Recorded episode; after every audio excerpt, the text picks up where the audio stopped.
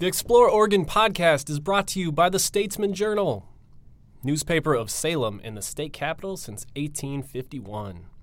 I'm your host, Zach Ernest, and in each episode, producer David Davis and I highlight Oregon's most beautiful and interesting places. In this edition, we're traveling to the Wallowa Mountains, a range known for its rugged wilderness and cultivated art scene. But first, here's some guitar music to get us rolling.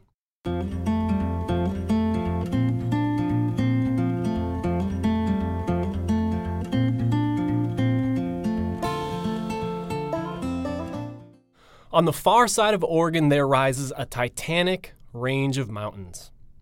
They're called the Wallowas, and in a state dominated by rainforest, volcanoes, and ocean beaches, they offer something completely different.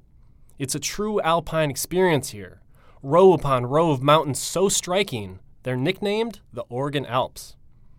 But the Wallowas offer far more than wilderness. It's a place home to idyllic small towns with a thriving art scene and restaurant culture. It's a place open to everyone that specializes in combining the mild and the wild. In this edition of the Explore Oregon podcast, we'll travel to the tourist hotspots and the wilderness hideaways of the Wallowa. We'll talk about the mountain town of Joseph, go fishing in Wallowa Lake, and venture into the vast Eagle Cap Wilderness. All right, David, so let's talk about traveling to the Wallowa Mountains. Long drive, so if you're taking out your big map of Oregon, pulling it out, where exactly are we going? All right, we're headed to the extreme northeast corner of Oregon, almost to the border with Idaho. The closest city is La Grande, but we're going to focus on the area about an hour away, centered on the small town of Joseph and Wallowa Lake. Yeah, we're going to cover a lot of ground today, including where to stay, where to eat, and some of the best adventures. But let's start, as always, with this simple question. Why go? Zach, this is a pretty long drive from kind of the population centers. We've got the Cascades and the Coast Range right in our backyard. Do we really need more mountains in our lives? Yeah, I think we, we need more mountains. You always need more mountains. You cannot have enough mountains in your life. But even in a state with a lot of big peaks, the Wallowas stand out because they have the best collection of tall mountains in one place. Think about the Cascades. It's one volcano, forest, forest, forest, one volcano. Here, it's more like the Rocky Mountains. It's just peak upon peak upon peak, and so you get that great high country experience. When people email me and they, they ask, you know, what's the best place to really get lost in the mountains, I'm always going to say the Wallowas. They're just kind of the best for that backpacking experience. But really, it's more than just wilderness. There are a lot of different experiences possible here. And you've written a lot about how this area does a pretty good job offering multiple experiences. Can you tell us how that works? Yeah, the thing that I love most about the Wallowas is that they offer something for everyone. So it's a place you can bring grandma, grandpa, the kids, but also your crazy mountain climbing buddy, and everyone's going to have a good time. And that's just because you've got all these different experiences. You've got the easy in-town experience. You've got the medium-level adventures that are fun but not super difficult. And then there's the real wilderness backcountry, and it's all right there in one place.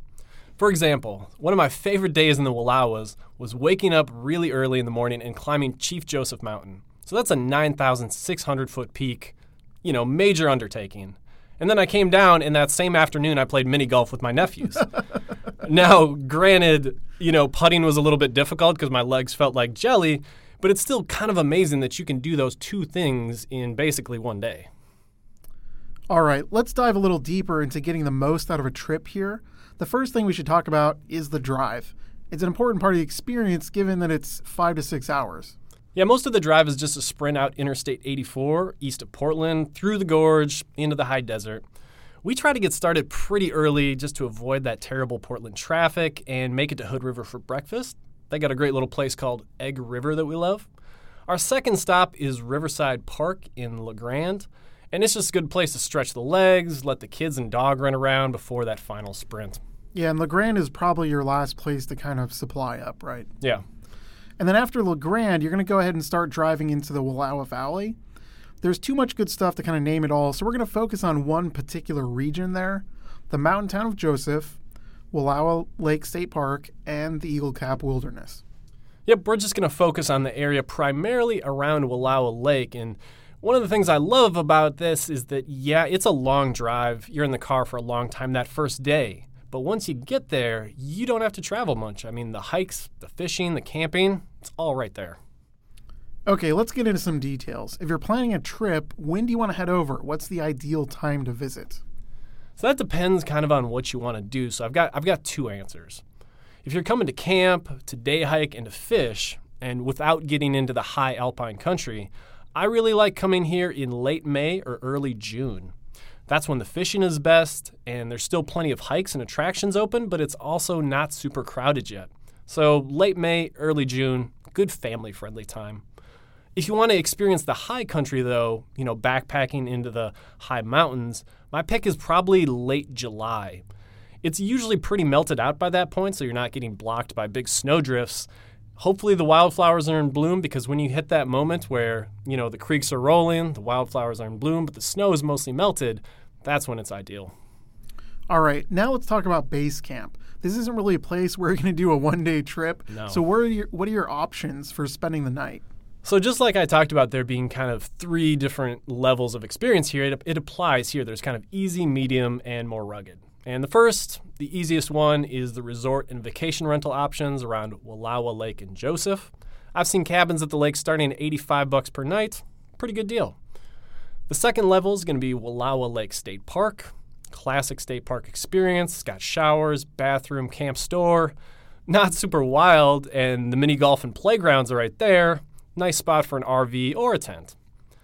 Finally, the more rugged side, there are numerous Forest Service campgrounds that are kind of hidden around the edges of the mountains.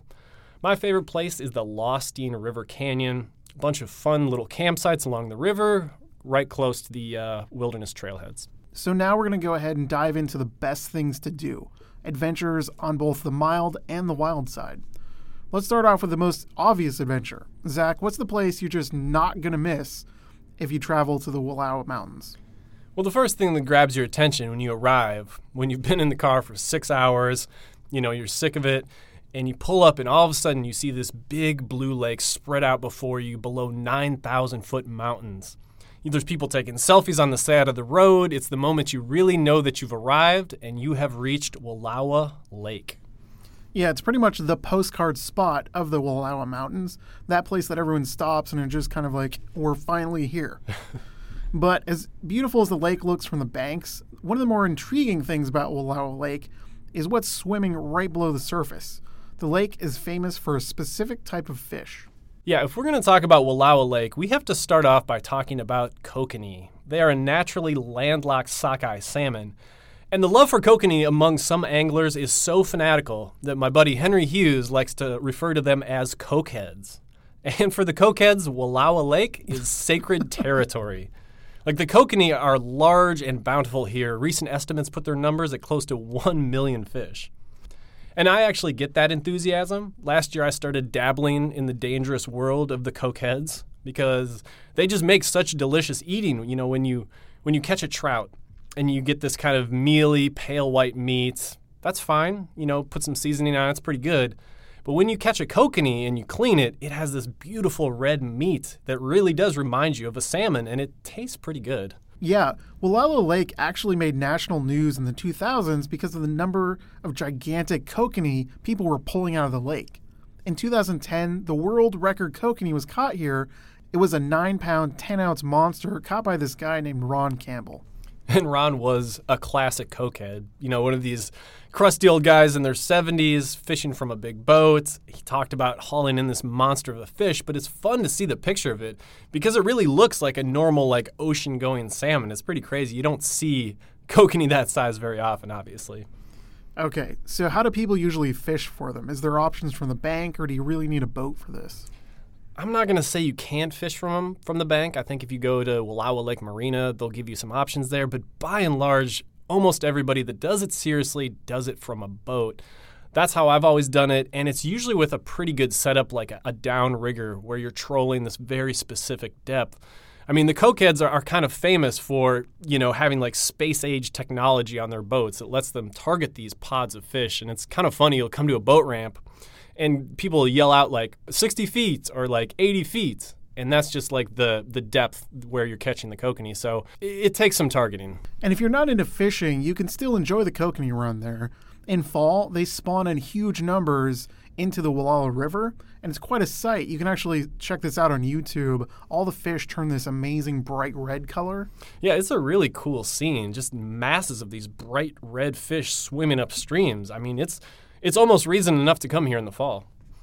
So beyond the kokanee, what are some other good things to do at Wallowa Lake? Yeah, beyond that, I mean, it's just kind of that normal scenic lakeside experience. It's it's fairly cold, so when I do it, I like to have a stand-up paddleboard or a kayak. So that way you can kind of explore around the lake's edges and jump in occasionally, freeze your butt off, and then jump back out. But, you know, there's beaches, pretty good laid-back scene there. And for a stand-up paddleboard, you can rent that there, right? Yeah, there's places to rent stand-up paddleboards, kayaks. The Wallowa Lake Marina, they got you covered. They they don't rent pontoon boats. They rent just about everything. All right, let's now move on to the most unique thing to do in the Wallowa Mountains. All right, so to set up the most unique thing in the Wallowas, I want to ask you, David, a couple of questions. Go for it. So you have rode a bike, correct? A few times, yes. And you've been on a train? Also a few times, yes. So you bring those two things together, and you have the Joseph Branch Rail Riders. So we've got here basically pedal-powered carts that ride on railroad tracks. So what happens is four people sit on each cart, and basically you just pedal down the track through this really scenic country, below mountains, along rivers. Don't worry, they're decommissioned railroad tracks, so you're not going to get run over by a big train. All right, so how does this work? Do we need a reservation? Is it a guided tour? So basically you buy tickets at the Rail Rider office in downtown Joseph. And from their little hub, that's where you get on your rail rider with another group of people, so you form kind of a little convoy. Then you all head off together, traveling in one direction. Once you reach your destination, turn you around and head back. So to give you a little taste about what we're talking about, here's some audio from an episode on rail riders by Oregon Field Guide on O P B. This thing is like a train. Dum-dum, dum-dum, dum-dum, dum-dum. It goes ten miles an hour through the canyon. You've got a three sixty panorama. There's no diesel smell. You've got fresh air. You've got all the senses being utilized. Between the people and the critters and the scenery, I don't get tired of it. This is so fun. And when you can have somebody having fun, life is good. I want to do it again! So the voice you're hearing there is Kim. He with his partner, Anita Mettlin, are the couple behind the business. They're longtime cycling advocates in Eastern Oregon. After selling a bike shop they own in La Grande, they turned their attention to this unused section of railroad. They borrowed the concept from a similar operation on the East Coast, and Kim actually developed the rail rider carts, along with a little bit of help from some area businesses. The operation began with a soft launch in two thousand fourteen. And it's turned out to be a hit. The the rail riders have been featured by just about every media outlet in Oregon because it's this fun, novel way to enjoy a beautiful place. And there's this really Oregonian thing going on here, taking something that's unused and, and finding a use for it. The owner, Kim, who you talked about there, man, he's he's a character, and I've I've interviewed him a couple times. And he always makes sure to blame the media for not allowing him to retire because these rail riders have just become so popular. All right. We've talked about some pretty mild adventures so far. We're going to go ahead and crank it up a little bit and talk about getting into the famed backcountry of the Eagle Cap Wilderness. All right, yeah, let's dive in and talk about the Eagle Cap a little bit. So it's Oregon's largest federal wilderness area at three hundred sixty thousand acres. That's a huge area that are, that's totally rugged, so there's no roads, there's no way to get in except for hiking and horseback riding. The backstory here is pretty fun. So the Eagle Cap was one of the first places in Oregon to have this really strong environmental protection. So it was basically a wilderness level protection back into the nineteen thirties and forties. I mean, that's that's kind of unusual. Yeah, and it's really interesting considering what was happening at the time. I'm surprised this area didn't become a national park. We've talked about it before, but there are a lot of places in Oregon that you could very easily see becoming national parks, and the Wallowas seem like one of the more obvious. Yeah, I mean, th- that's just not how things ended up going in Oregon. I mean, we placed a premium on protecting these iconic landscapes kind of as they are. And so what you see is instead of having, you know, roads, back into the mountains, you know, you have hiking trails. And it's a great thing for people like me who love that backpacking experience, but, you know, there's a trade-off. You don't get as much access as you would at a national park. All right, so given the size, this is a huge area. What do we need to think about before planning a trip here? Yeah, so again, the downside to having that big, glorious wilderness is that, you know, it takes a lot of work to reach the really good stuff. Most of the alpine lakes here require a major undertaking, long, steep hikes with a forty-pound pack on your back. The key is to really research your trip and base your decision on the amount of time you have, but also on your fitness. I mean, if you get in over your head, you can really hate life pretty quick out there. So give us an example. What's a really great three-day trip, something pretty ambitious? So I'm going to start off with what's ultimately my favorite trip in the Eagle Cap, and it's a three-day trek to Ice Lake, followed by a scramble climb of the Matterhorn.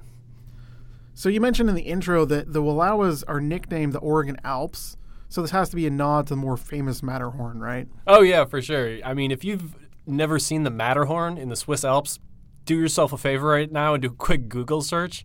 It's really something. The Matterhorn here isn't quite on that level, but it's still pretty stunning from a distance. It's almost ten thousand feet tall, and it's this bright white limestone that just rises above everything around it. One of the funny things is that they've had a lot of trouble over the years deciding what the tallest peak in the Wallowas actually is. So at first, it was this peak called Eagle Cap, hence the name of the wilderness.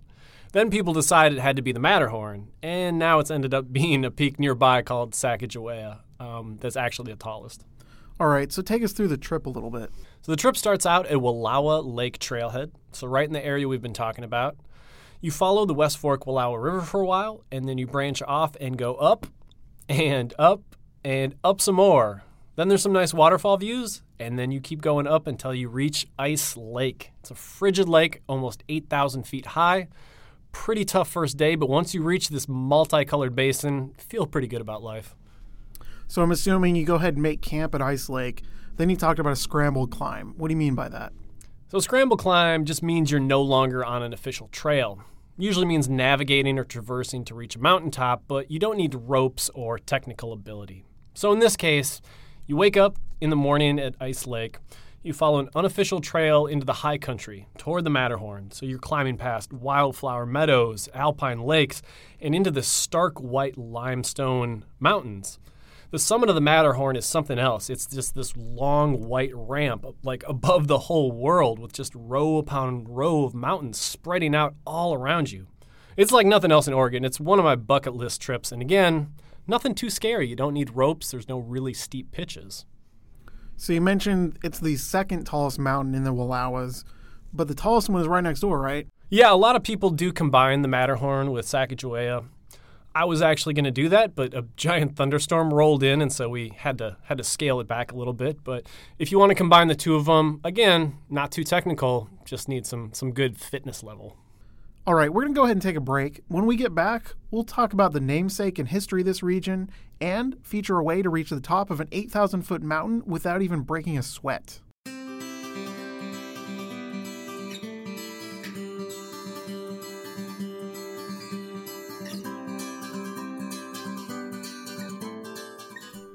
We hope you're enjoying the Explore Oregon podcast. If you like what you're hearing and want to support our efforts to bring even more great stories from Oregon's outdoors, consider a digital subscription to the Statesman Journal.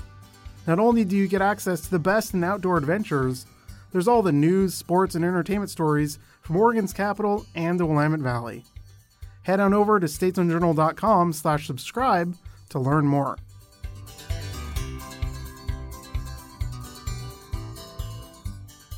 Okay, welcome back. In the second half of the show, we're going to talk about an easy way to reach eight thousand feet, the best places to grab some food, and two of the best backpacking trips in the state of Oregon, according to Zach Ernest. It's true. But we'll start, as we always do in the second half, with a story about the area. Okay, so it's impossible to talk or think about the Wallowa Mountains without considering the history. It's everywhere here, from the name of the town, to the name of the mountains, to the biggest local festival. Almost everything in this area carries the name Chief Joseph and the Nez Perce. They lived here for a millennia. The word Wallowa actually means land of running waters in the language of the Nez Perce. Unfortunately, the story follows a common theme in American history, one of repeated broken promises and a people being forced out of their homeland.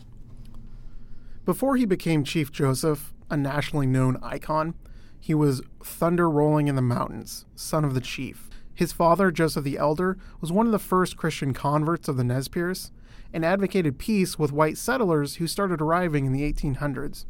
You can actually visit the gravesite of Joseph the Elder. It's on the north side of Wallowa Lake. And I think it's important to note that historically, the Nez Perce had a very good relationship with the new arrivals. As a, as a tribe, they were critical in helping out Lewis and Clark on their journey to the Pacific. So early on, there was some hope for a real lasting peace. In eighteen fifty-five, father and son attended a treaty council hosted by the territorial governor. The gathered chiefs were convinced by the governor that the only way to halt the arrival of more settlers would be to sign a treaty creating a reservation. Joseph the Elder signed on because the proposed reservation was set to include the Wallowa Valley and stretch from Oregon on into Idaho. Yeah, they saw it as, you know, not the perfect scenario, but a good enough deal. It allowed them to stay in their homeland. That was always the key, and to have some real agency on what happened there. But everything changed following a gold rush in eighteen sixty-three that brought fortune-seeking miners to the Blue Mountains. The federal government did little to enforce the treaty and eventually proposed the vastly reduced reservation that would no longer include the Wallowa Valley. Before his death in eighteen seventy-one, Joseph the Elder told his son, "When you go into council with the white man, always remember your country. Do not give it away." But that became a very difficult promise to keep. Eventually, the young chief found himself with this impossible decision: risk all-out warfare with the United States Army or give up the homeland. It led to one of the most heartbreaking moments in Oregon's history. In eighteen seventy-seven, the Nez Perce were forced out of the Wallowa Valley. After the military forced the Nez Perce out, they set out for a small reservation in Idaho. The hope, again, was to avoid war, but it wasn't to be. During the journey, a small band of warriors raided a settlement and killed several settlers. The incident ignited real warfare. The U S Army began to pursue the roughly eight hundred Nez Perce, including women, children, elderly members of the tribe, across Idaho and into Montana. They fought back, and using advanced military maneuvers and strategy, the group's two hundred warriors held off the army in a number of battles. In a strange twist, the press reported on this as a real underdog story, and they turned Chief Joseph into kind of a hero. They compared him to Napoleon as this military mastermind. Even back then, I think Americans really saw an injustice taking place. The New York Times even wrote an editorial against the war against the Nez Perce, saying it was nothing short of a gigantic blunder and a crime. Ironically, Joseph wasn't really considered a war chief by his people, but the narrative took hold. The entire thing was capped off when the Nez Perce were finally forced to surrender, and Chief Joseph made his famous speech that ended with, "From where the sun now stands, I will fight no more forever." He really did become an iconic figure, and he tried to use that fame to lobby politicians in Washington, D C to allow his people to return to their homeland, but it never happened. Joseph died in nineteen oh four, still not having been allowed to return to his home. Most accounts credit his doctor with saying the chief had died of a broken heart. It's good to remember that, look, this is a great place to travel, it's a beautiful area, and this podcast is primarily about all the cool things you can do out here. But the history is a big part of the story, and it's worth knowing. There's a couple different museums and historical markers, like the grave of Joseph the Elder, that are worth visiting to gain a greater appreciation of this story.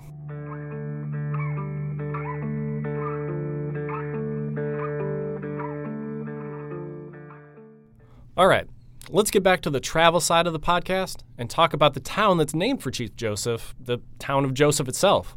It's a really beautiful little town of shops and restaurants right at the base of the mountains. So to give you a visual, you'll have all these great moments when you're just like sitting outside a restaurant, you look up and you're like, whoa, hey, there's a nine thousand foot mountain like right overhead. It's kind of striking. Yeah, one of the really cool things about Joseph is that it offers this dynamic where you're really close to the mountains and wilderness, but the town features a lot of great culture, food, and even art. It's great for families because it has a diversity that if they're not really into the hiking and fishing, you can just head on over to an art gallery. Yeah, the art scene is kind of unexpected in this small rural mountain town that's surrounded by, you know, primarily farmland and, and ranching. But there's a whole bunch of art galleries downtown that you can go into and check out. Bronze work is kind of the local specialty, and there's a few places where if you walk in, they'll actually show you how they create their works. It's a, this friendly, laid-back atmosphere.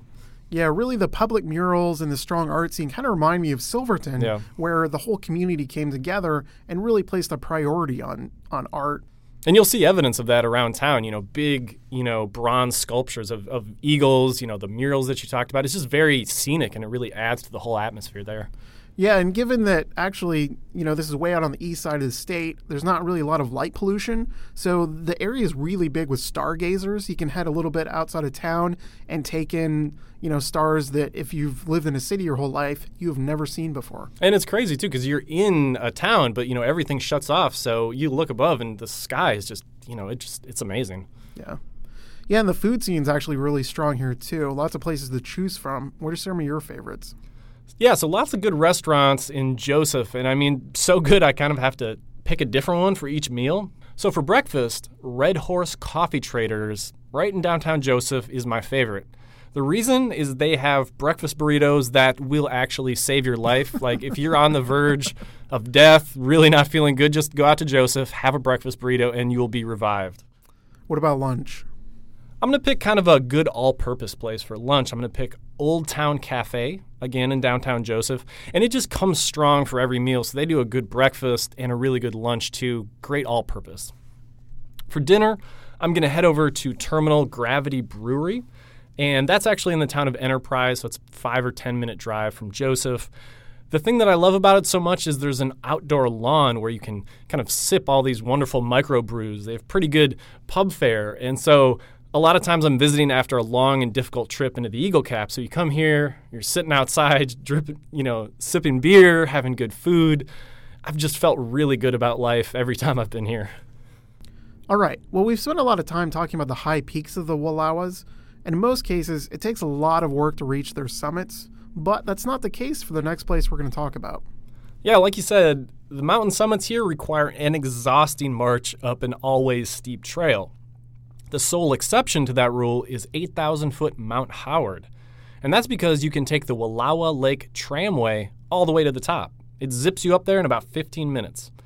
Pretty pricey at around thirty-five dollars per person, so for a family of four, yeah, you're, you're shelling out some serious money. But given that your only other option is the aforementioned exhausting march, I mean, it's kind of what you got. So what do you do at the top? Is there some hiking trails? What's going on up there? Well, there's the things that you would expect, like great hiking trails, big sweeping mountain views, but believe it or not, there is a fancy restaurant at the top.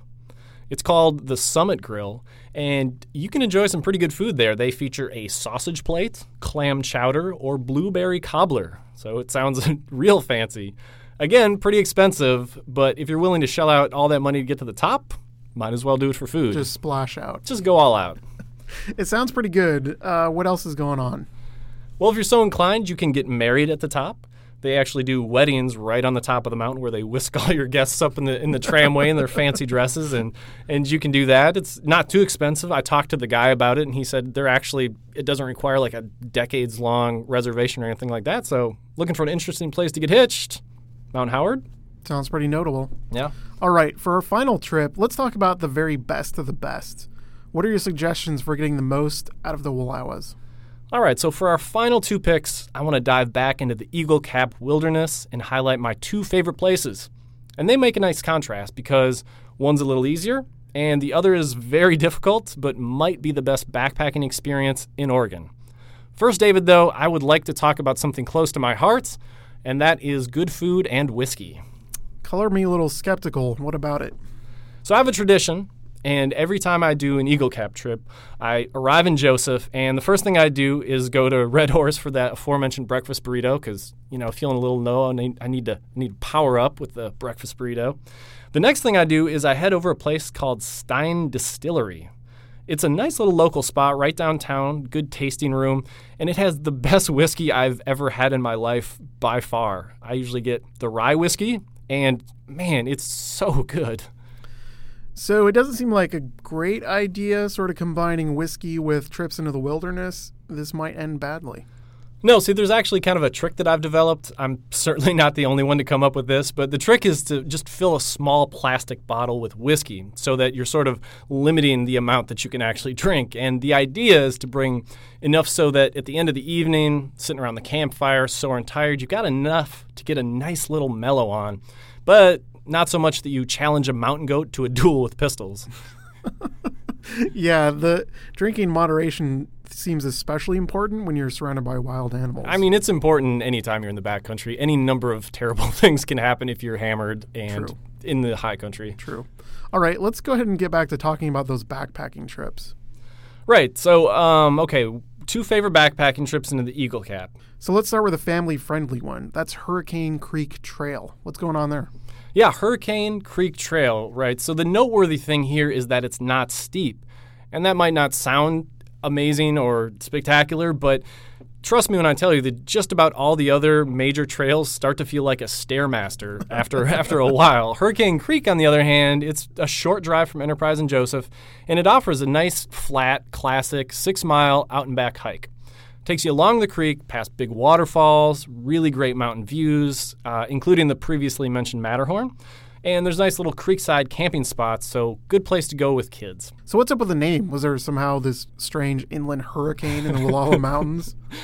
Yeah, no, that's an odd name for it for sure. It actually came from the pioneers who came up here. Originally, they came into this valley and found a bunch of broken trees. And being pioneers, I guess, they thought that it came from a violent windstorm. Of course, the actual reason it happened was avalanches that get funneled down through the valley and knock down a bunch of the trees. It's kind of nice because it really opens up views of mountains like the Matterhorn, but yeah, no inland uh, hurricanes occurred here. All right, throw something a little more challenging. What are you picking as your top adventure in the Eagle Cap? Okay, so it's kind of an uninspiring name, but stay with me. The top trip out here is called the Lakes Basin. It doesn't light up the imagination, but honestly, it might be the most beautiful backpacking trip in Oregon. The price of admission, very high. We're talking a loop of thirty miles and four thousand feet of climb. So probably four to five days for most people. All right. Well, give us the gory details. It starts out at Wallowa Lake Trailhead, and then it proceeds nine miles. So nine dusty, mostly unspectacular miles. That's the, that's the price you have to pay. But once you get there, wow. I mean, you come into this lakes basin and emerald lakes surrounded by silver limestone cliffs are everywhere. Waterfalls dropping in, wildflowers. It's basically, I guess, utopia. Glacier Lake is the most famous of the lakes, and for good reason. I'm not going to try to paint a picture for you here. Just do a Google search, or better yet, go there yourself. The entire thing, really difficult, so keep that in mind. There's a few river crossings that can be dangerous. There's confusing junctions. You want to be an experienced backpacker. Know how to do navigation, have a warm sleeping bag. When I came here, I actually came in the fall. Great idea because less people, really, really cold at night, like down to twenty, fifteen, ten degrees. It will snow on people this time of year when you're up there, so make sure your game's on point. All right. Well, that's about all the time we have here on the Explore Oregon podcast. We hope we sort of stoked your imagination for a trip out to the Wallowas. It's a great place, probably underutilized among other Oregon destinations. Yeah, I would say that it is. I mean, it's it's out there and people know about it. It's on the radar, but it's so far from any big cities that if you want to get lost in the mountains, Wallowa Mountains, way to go. All right. If you like what you heard, make sure to subscribe at Apple Podcasts and Google Play Store. And go ahead and check us out at statesmanjournal dot com slash explore. Thanks for listening.